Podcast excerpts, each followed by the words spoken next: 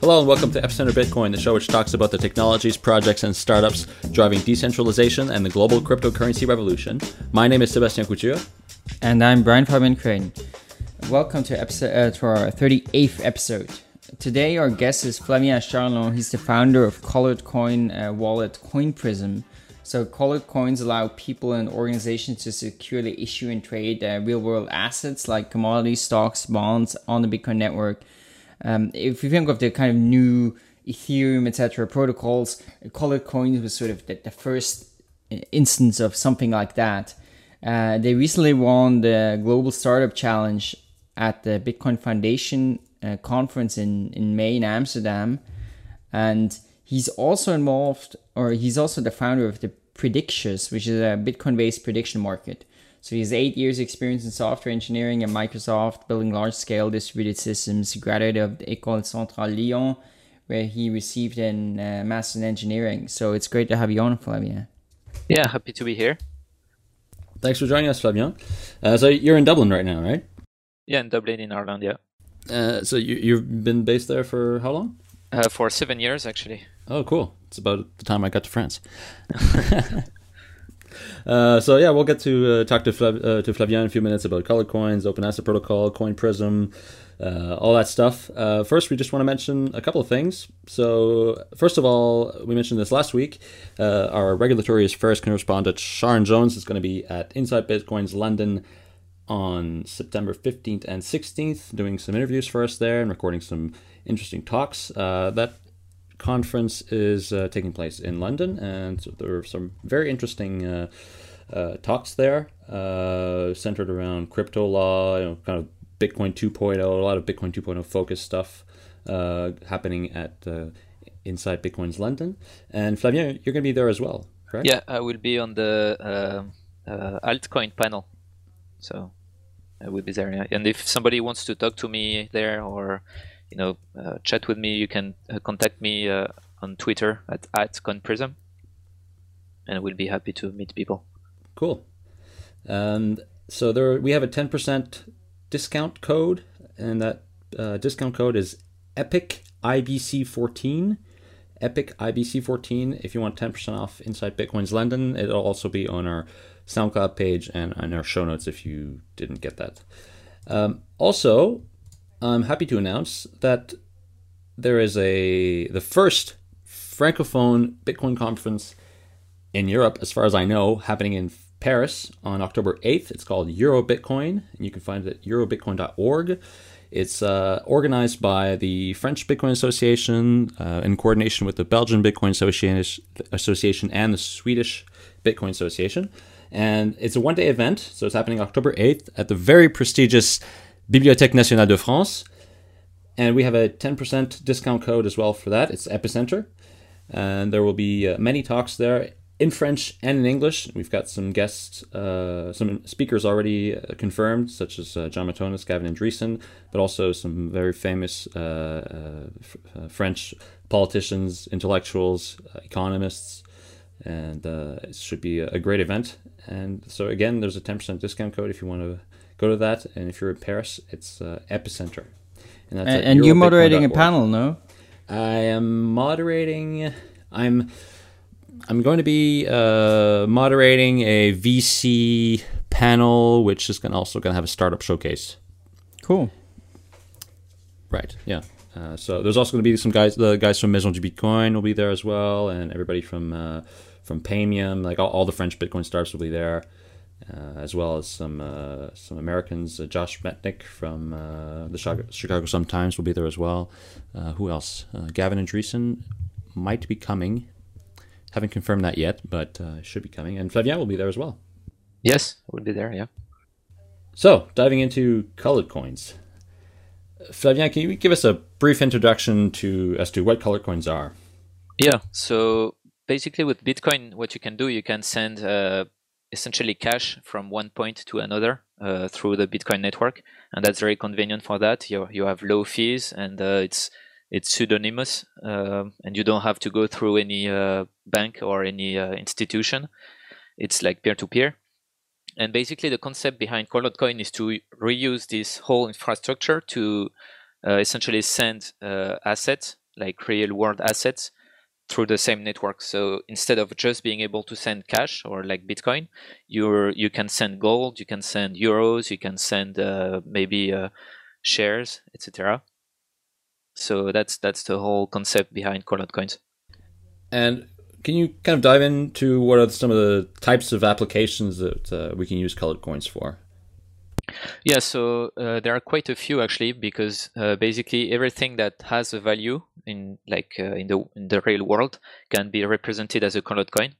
So uh, I guess the the first example is the uh, the example of um, uh, shares, so like crypto equity. So if a business wants to do an IPO on the blockchain, they would basically just issue some shares represented by colored coins and they would sell those shares. So, like, let's say they issue 1 million shares and sell every share for $1. And that's a way to raise $1 million.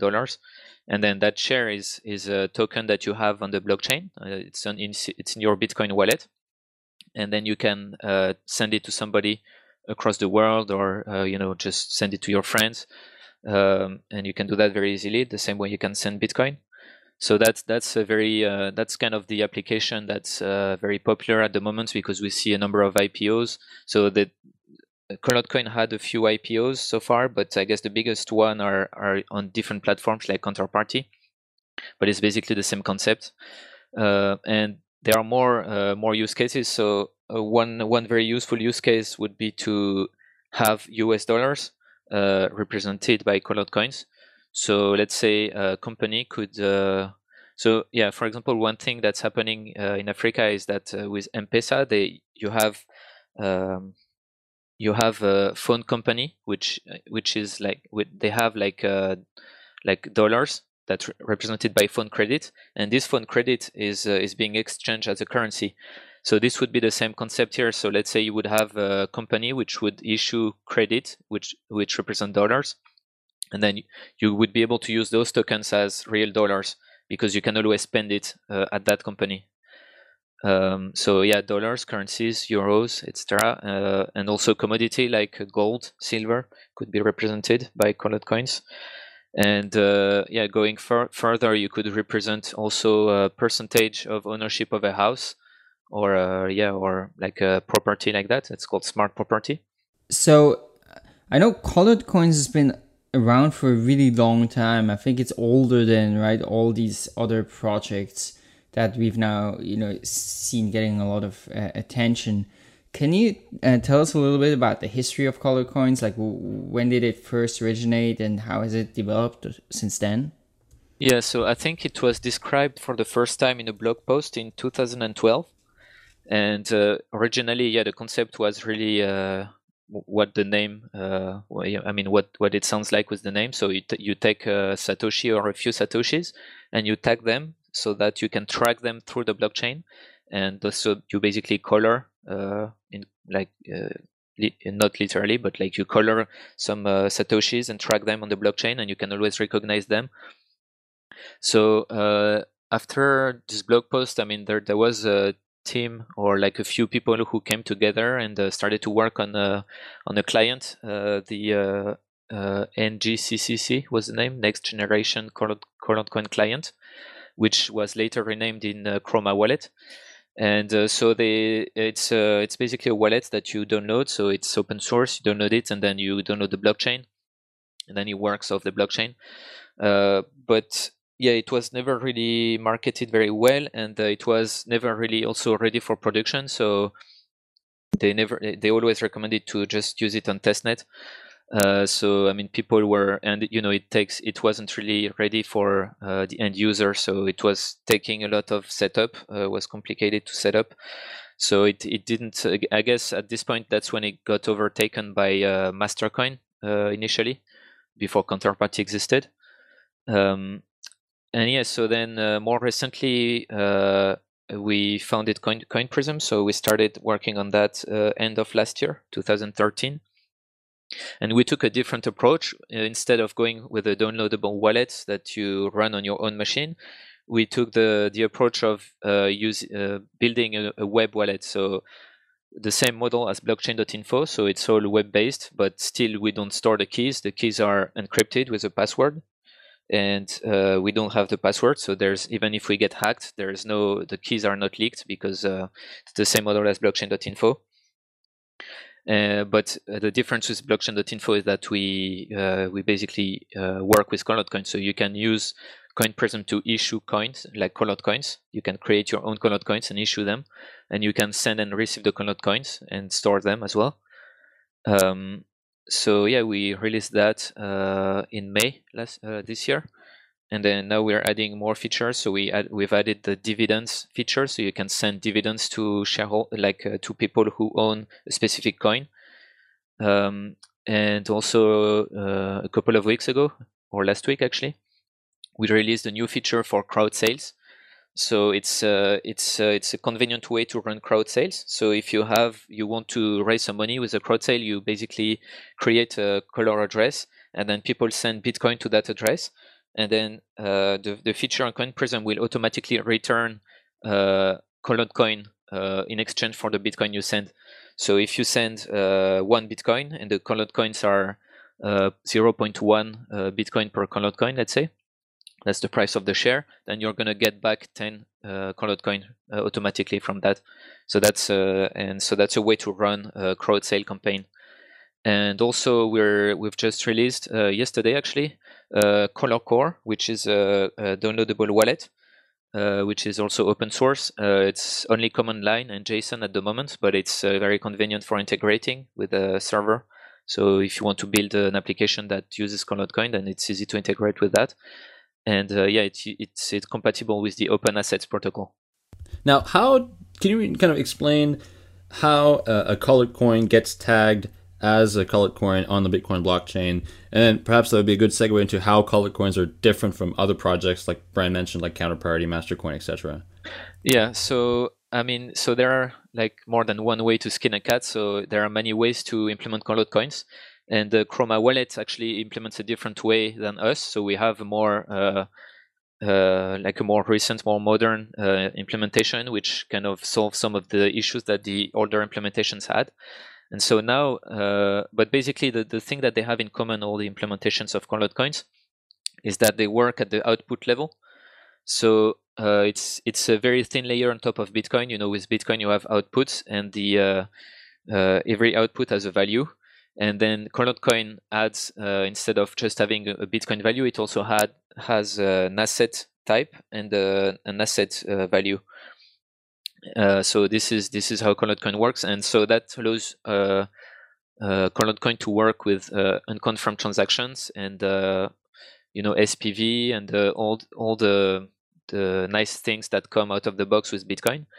So uh, uh, on the other hand, Counterparty Mastercoin take a different approach. So they, it's address based instead of being uh, output based. So uh, when you send something, it's uh, it goes into an address, but uh, there's no output representing that necessarily.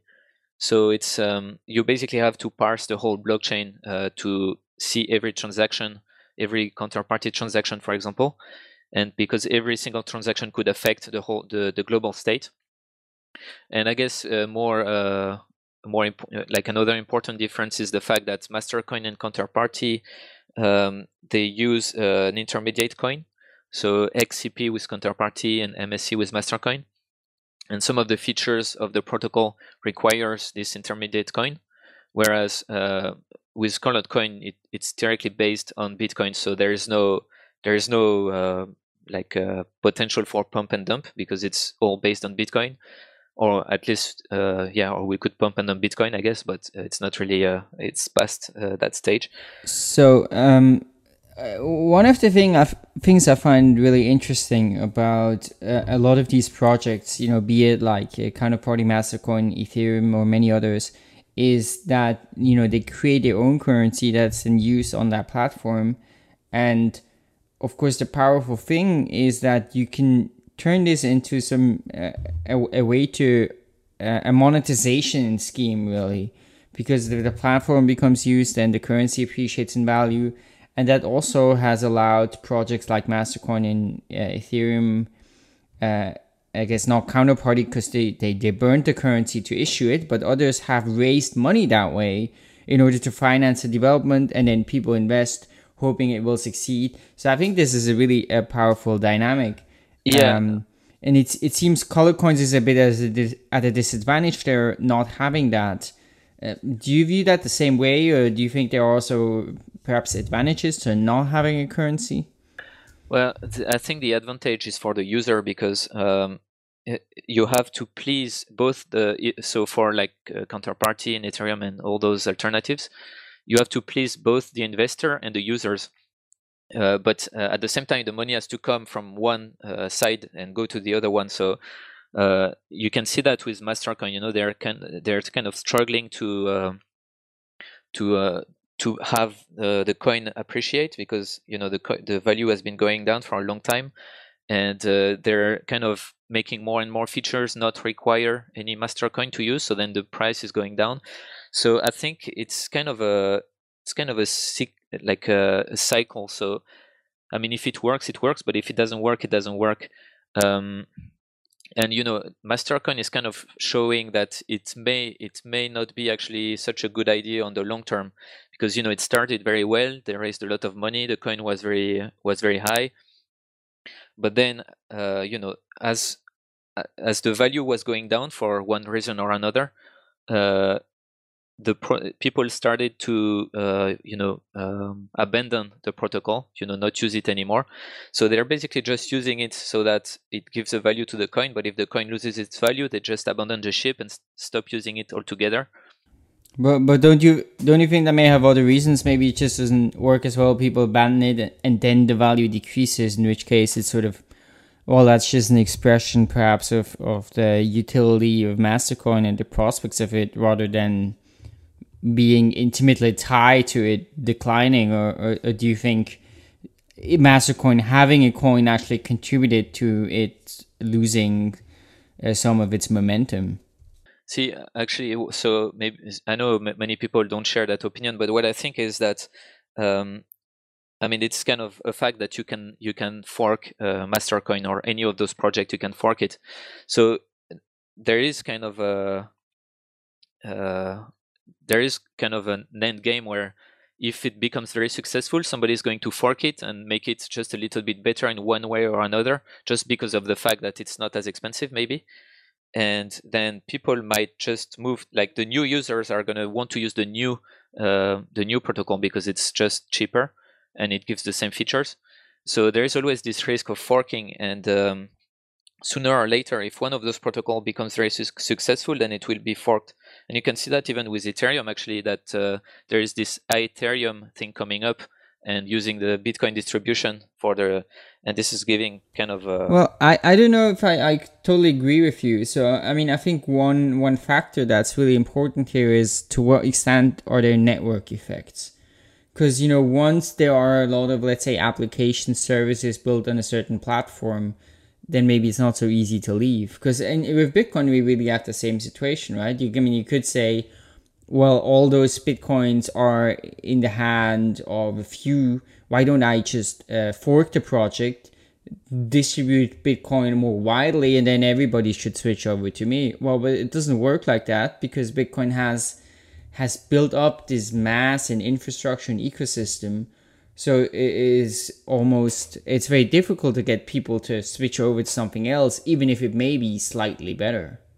Uh, and and I guess it's unclear. I mean, I totally agree the risk exists of that happening, but it may not, right? I think it's just sort of a, an unknown, and we'll see. Uh, yeah, I mean you're absolutely right. The, the, the network effect is basically what you're uh, is actually the the actual value of the coin. So that's why Bitcoin is is so is is the best at the moment because it's the most used, and this is why Colored Coin actually has a has a good advantage on that side because it's using the the whole uh, network effect uh, from Bitcoin. And you know the other ones they, they may not have uh, such a strong network effect yet, and it's it's hard to tell. Can you explain how uh, Colored Coins benefits from the network effect of Bitcoin? Yeah, so well, basically, um, it's using the Bitcoin blockchain. So, uh, and if you want to to um, to to make a Colored Coin transaction, you have to pay the transaction fees in Bitcoin, which is like the normal mining fees. And anybody with Bitcoin can use Colored Coin. So it's kind of if you only have Bitcoin and that's the only thing you have, and you you you know there's a barrier to buying something else, then the only thing you can use or or the easiest thing you can use is Colored Coin because you don't have to buy anything. You just make a transaction. That's a, that's a little uh, you know a little bit different, but then you're using Colored Coin without having to buy any other coin. Okay, so yeah, you have a lower barriers to entry because you can you don't have to go through an intermediate currency. Yes. Now, there's been some talk about different. So there's different uh, color coin wallets. Uh, there's uh, the Chroma wallet. Uh, there's also Coin Prism and, and, and others. And the, one of the criticisms has been that uh, those wallets are not necessarily compatible with each, with each, other. And I think you may have mentioned this to me before when we met uh, in London that the colored coins implementation that you use allows for essentially shares to be issues that aren't necessarily matched to a certain amount of satoshi. So if one satoshi could be worth you know, X amount of shares, whereas other colored coin implementations, one share is at least one satoshi, uh, and so that causes perhaps some some problems moving forward uh, to uh, help this network effect uh, of coins becoming more and more used. Can you um, comment on that? Yeah, so um, yeah, basically we have this. Uh, we use a protocol called uh, Open Asset, and uh, so it, it's kind of building on top, uh, like building on what the previous implementations of colored coins have been doing, but uh, improving in some areas. So the, the one one of the areas is the one you're mentioning, and so with the previous implementations, it was like the color, the, the asset value was linked to the satoshi value. So if you wanted to issue, uh, let's say, um, 100 million shares, you would at least have to have 100 million satoshis, and this is one Bitcoin. So it's it becomes capital intensive at some point. and uh, you could also make the argument that if uh, Coin become very very successful, then you're going to run out of satoshis at some point. So what we did in that, uh, like instead of uh, of doing that, we're encoding the the uh, amounts directly in in an op return output. So op return is a new feature that's supported since uh, Bitcoin 0, uh, 0.9. Uh, so that's kind of news from this year. But using that, we can encode any number. So if you want to issue a trillion shares, then you can do that, and you only need the minimum output value, which is 600 satoshis. So regardless of the amount you so essentially attaching metadata to the transaction, and that metadata is, is what represents the amount of shares. Yeah, exactly. regardless of how many satoshis you're sending. Yeah, exactly. yeah, that's interesting because because I always I think I explained color coins to people many times because it's sort of the easiest way to explain this Bitcoin 2.0 idea, right? Like the especially the shares idea, right? So you take some some Bitcoin, and then you say, "Oh, this represents a company now," and, and all the inputs, uh, all the the money, the outputs. Then in the future represent parts of the company. You can go back through the blockchain and track that, etc. Uh, and I, I totally wasn't aware. I, I'd always thought of it as this, you know, you take fifty percent of that original, um, the origin transaction, or, or how do you call it? Uh, Genesis transaction? Yeah, the Genesis transaction, and, and then that's fifty percent of the company. So I, I totally wasn't aware that, that uh, people have moved away from that, or, or, that you have moved away from that. Yeah, so I mean, th- this is because uh, you know the val- the the uh, the usefulness of uh, so basically, yeah, what what colored coins are, it's like a paper money basically because you use something to represent something else, so it's like a paper money, and the utility of a paper money is increases with the uh, uh, as the the value uh, of the medium decreases. So this is why you know now we have banknotes because instead of coins, you know, we have less and less coins and more and more banknotes because it's cheaper to manufacture the banknotes because the paper is cheap, whereas with the coin, it's uh, the metal is more expensive. So you know the uh, paper money is, is, becomes more useful when the paper becomes cheaper. So this is why we're doing that. So you you always only need 600 satoshis or the minimum that can be uh, transacted, and then you can put whatever value you want on it. So like the ratio, the efficiency increases a lot more. So um, I'm I'm curious because uh, you know we touched a bit on the differences between you know dif- different protocols, counterparty, Mastercoin, etc., and colored coins.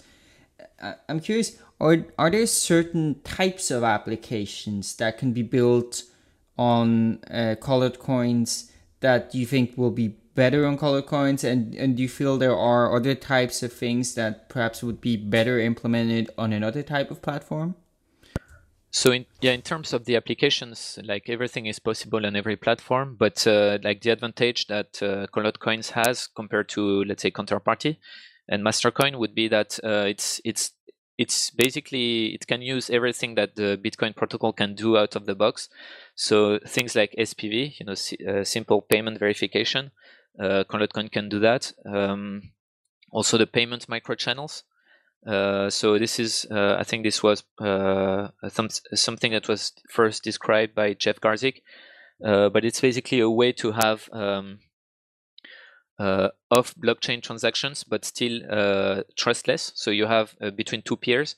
So you can have like you, you basically let's say I send, so Alice sends some Bitcoin to Bob, and then Bob sends some money back to Alice, and so on and so forth. So you can use the payment microchannels to to revise that balance very quickly, so many times per second, and it's always trustless. So if one of the party bails out, then the other party still has the money, they have the signed transaction to commit the money but then it saves uh, it saves the uh, a lot of the fees because you only pay the fees once you want to commit the transaction into the blockchain. And also it allows you to ha- to revise uh, the the amount very quickly so you don't have to wait 10 minutes. So this is the kind of things that you can do out of the box with colored coins because it's based on outputs and uh, counterparty and mastercoin uh, they cannot do that because they they're kind of rebuilding some of the uh, some of the uh, the architecture. So they, they only use uh, Bitcoin as a timestamping mechanism, but they, there are many features that they, they sort of replace by using their own protocol. Um, but uh, yeah, so I mean, in terms of the applications, I think every every application can be done on every platform, but then uh, some platforms make it more convenient, uh, make some uh, yeah some some things more convenient than the others. So yeah okay, that that makes sense to me, right? This micropayments channels where I guess you would have. Uh, uh, I mean, I always uh, was familiar with this in, in the example of let's say using a, a Wi-Fi network and you're paying by the kilobyte, right? So you, you would keep sending the new updated transaction, and then if at any time you're bored, the other person could send a tra- transaction that includes your payment up to that point. Um, and, and it makes sense to me, right? If you have a similar use case w- using color coins, then that that would be better, I guess, on that platform. Are, are there um, other applications that you feel would be better on, let's say, Ethereum? Because I get, I guess one issue which Sebastien has kind of touched on is the maybe interoperability. If, like, let's say now we have different color coins imp- implementations and they're not compatible, uh, do you do you think that could be um, a problem? Um, uh, so I guess they all fall under the colored coin uh, name uh, because they it's kind of uh, fitting the same model. But in the end, there are still different implementations. So it, you know you could also say that counterparty in a way is colored coins and Mastercoin in a way is also colored coins. Uh, but it, you know it's it's all different implementations. So yeah, I mean Colored coin, I guess, is broad, so it uh, it kind of encompasses uh, more than one implementation. But yeah, they, none of uh, like all the all those implementations, like uh, Chroma Wallet, uh, Open Assets, um, Counterparty, Mastercoin, they are not compatible. But I think eventually, probably there's going to be uh, probably one or two implementation that are that are going to stay, that are going to attract all the liquidity, because you know the liquidity tends to to to you know uh, attract itself. So you know, the more liquidity there is, the more liquidity comes. So, so is your hope that now other people are going to build colored coins applications as well using the same implementation you've used with Coin Prism, and that then those applications will be interoperable, and you know you can use the same colored coins uh, on these different applications? Yes, exactly. So actually, one of the design uh, decisions, uh, one of the design goals for Open Assets was to make it very simple to implement. Uh, and you know, if you look at the specification, it's uh, six pages uh, long. So everything is described, including some examples. It Takes six pages, so it's very simple to implement.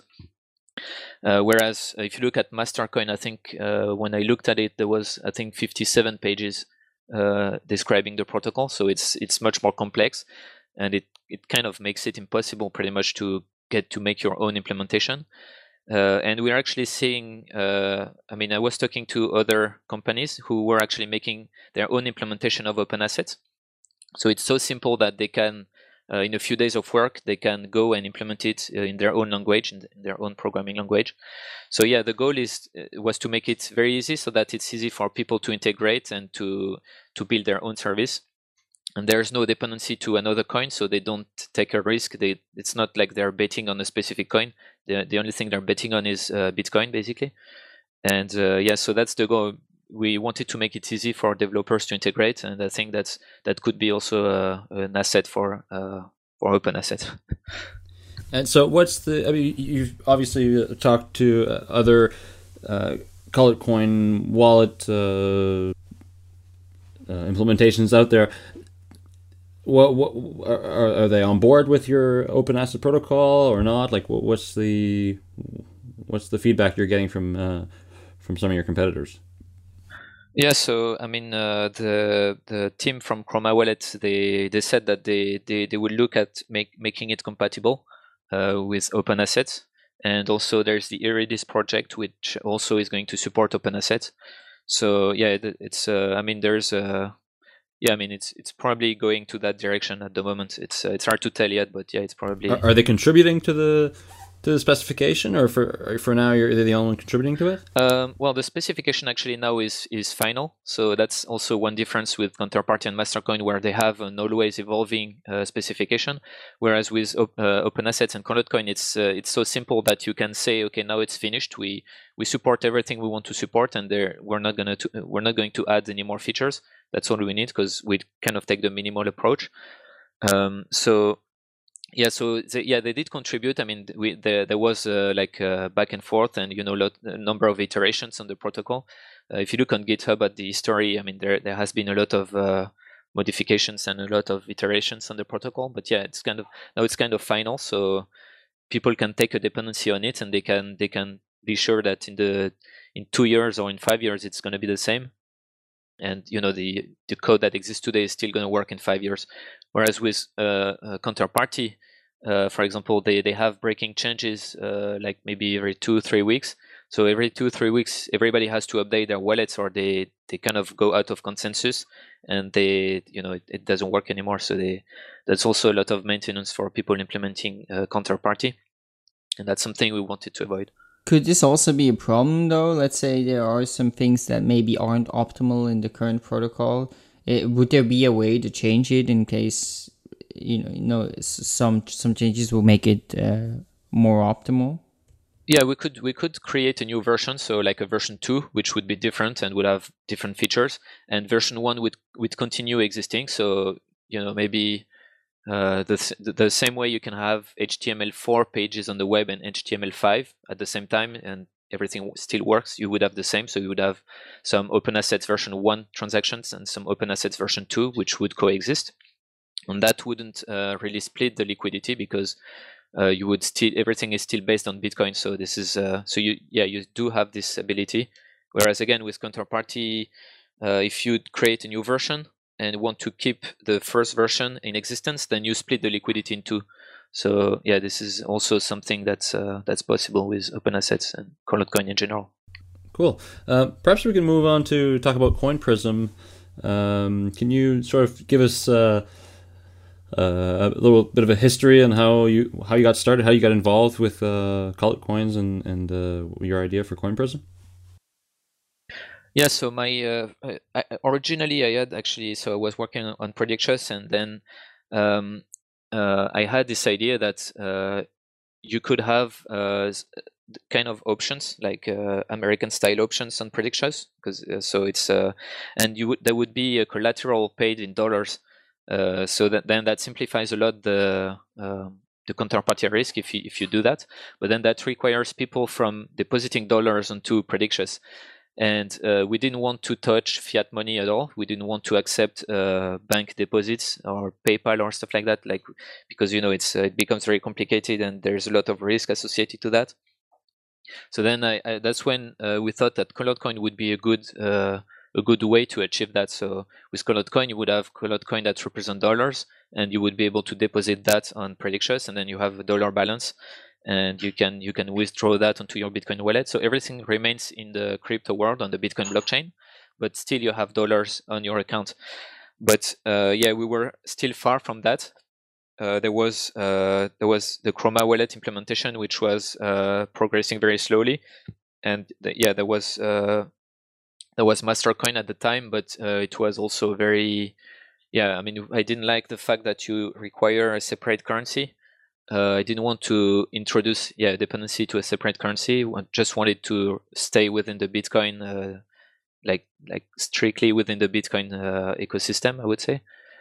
Uh, so that's that's when I decided to. Um, I figured that maybe there was uh, something to be done with Colored Coin to make it more user friendly and yeah so basically uh, that's how we got the idea to to build a web wallet um, and uh, yeah so it took uh, it took a few months uh, and then we we released the beta uh, in march i think um, so it was testnet first and then we went mainnet and then in uh, in may actually just a week of the amsterdam conference we released the, the like the the final version so like like the yeah the the live version onto mainnet.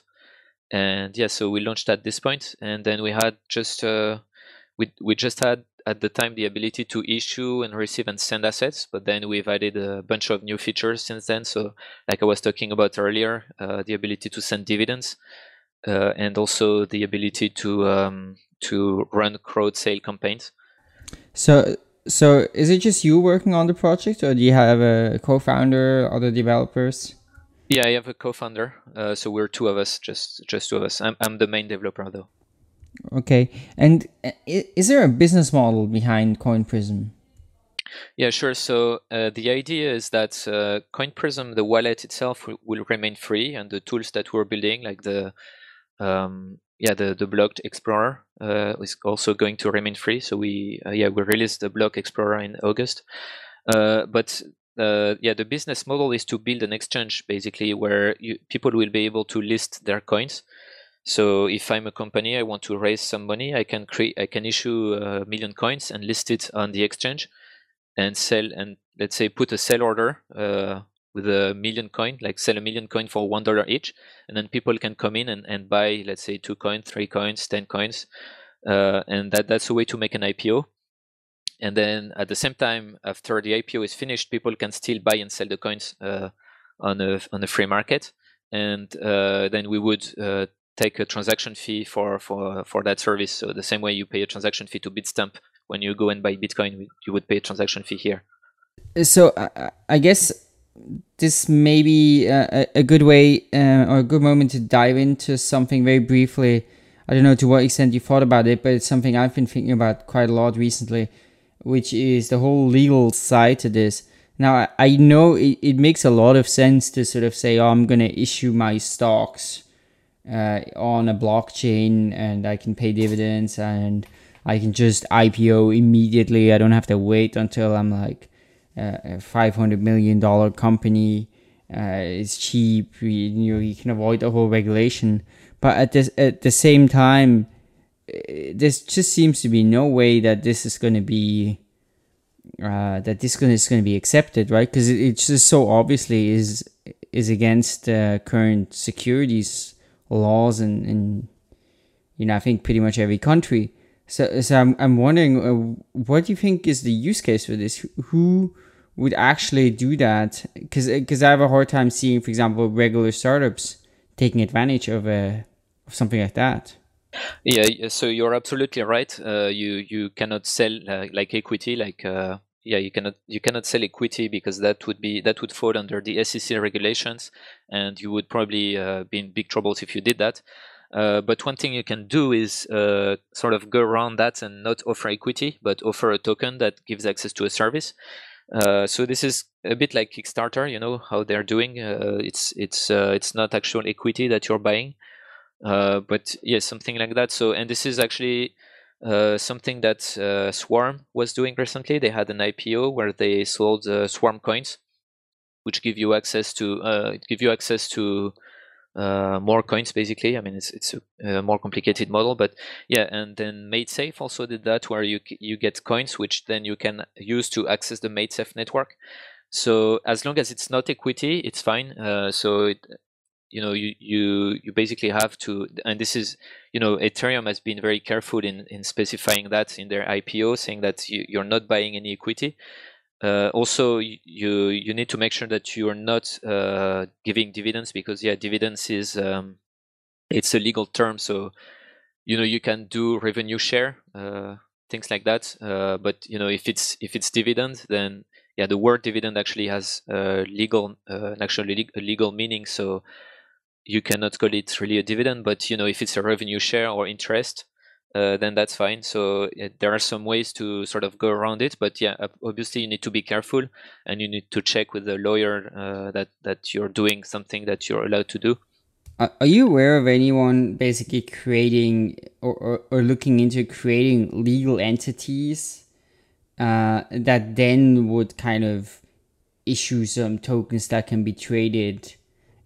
I guess that would be another sort of roundabout, right? But that you'd have them some sort of redeemable, or perhaps the company would have an extra contract that would give certain rights to the owners of of these uh, crypto tokens.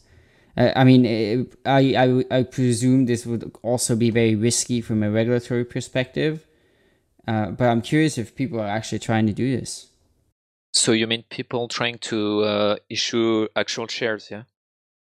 Yeah, actually, well, so I, I guess another thing, eh, another problem would be even even if you say I'm gonna IPO my company on colored coins, uh, if there is no recognition of this in a court of law, of course, who stops the company then from just saying, oh, I don't care anymore now, uh, these are all worthless and the company is totally mine, and anyone who bought those shares, they don't have any rights.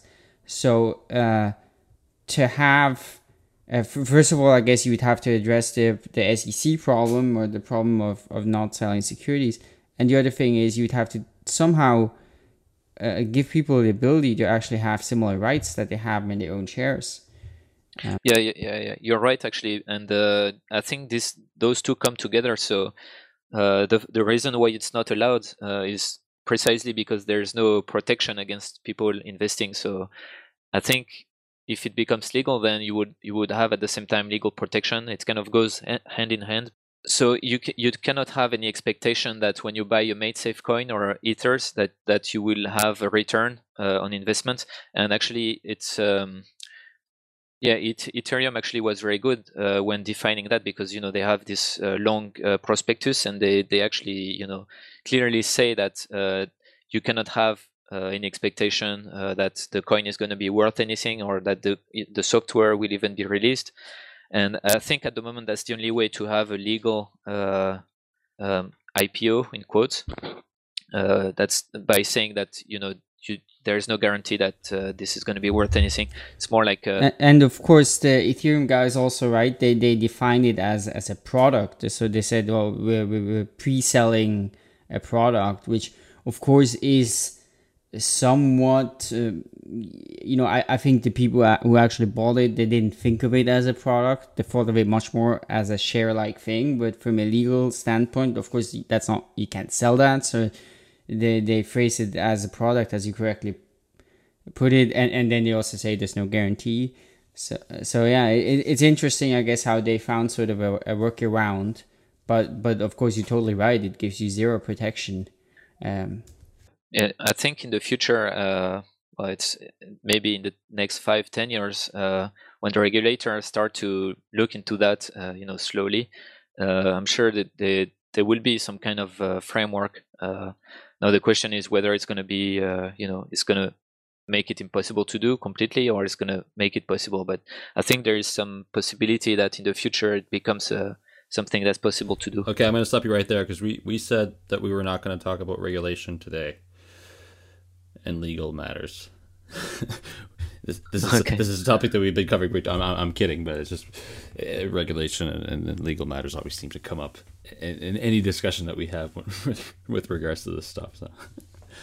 Yeah, um, uh, yeah. I mean, it, it, it's true, right? It is kind of a, an, uh, annoying topic at times. It keeps coming back. I feel this is though uh, one area of the regulation that we haven't talked so much about, and that I think is sort of still ahead of us in that there haven't been any statements and all. Really, is the whole uh, you know that there's been all this discussion on on Bitcoin as a currency, but the whole idea of like crypto securities and all that that's really still ahead of us. I'm sure I'm sure we're gonna have lots of conversations in the future about the legal side of that, but uh, you know.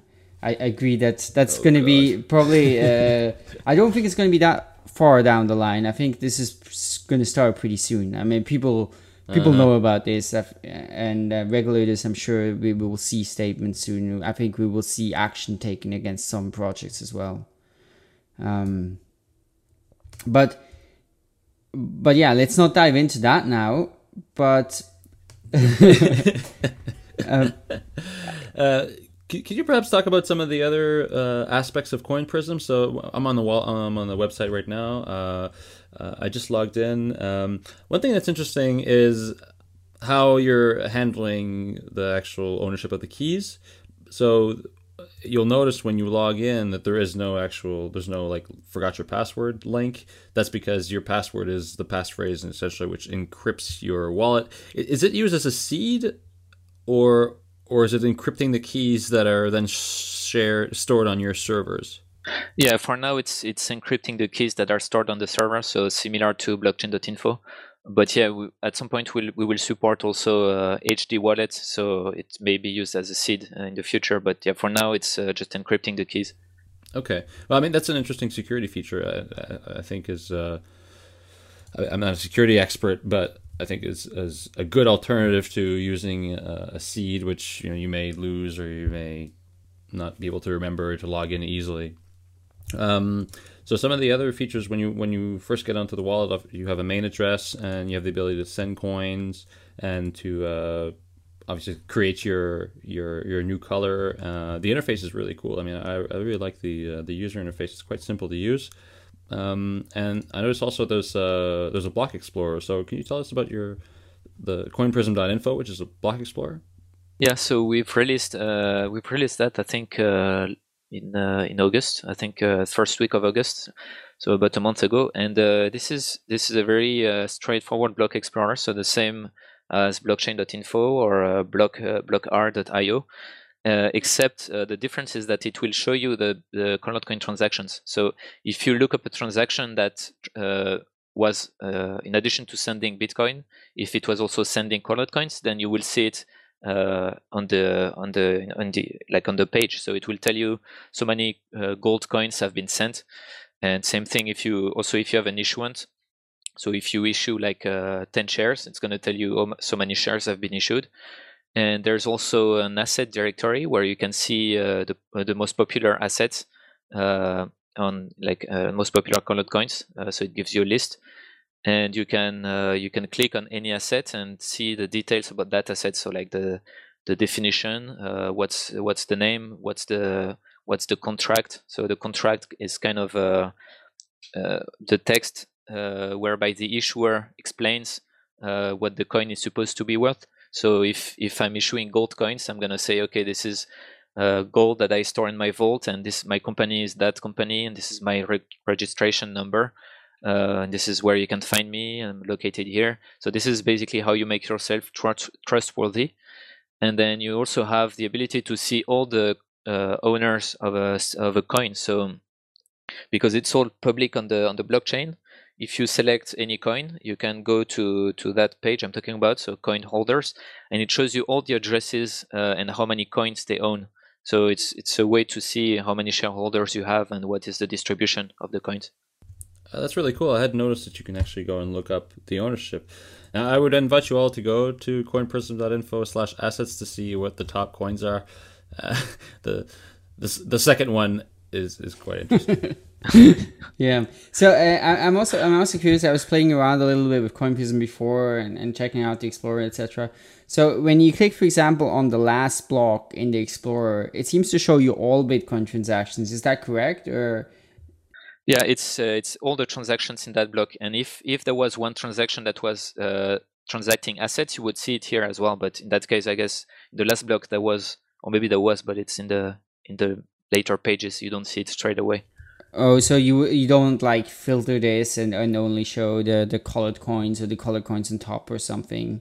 Uh, no, we we don't ha- have this feature. Although that's something we could add quite easily.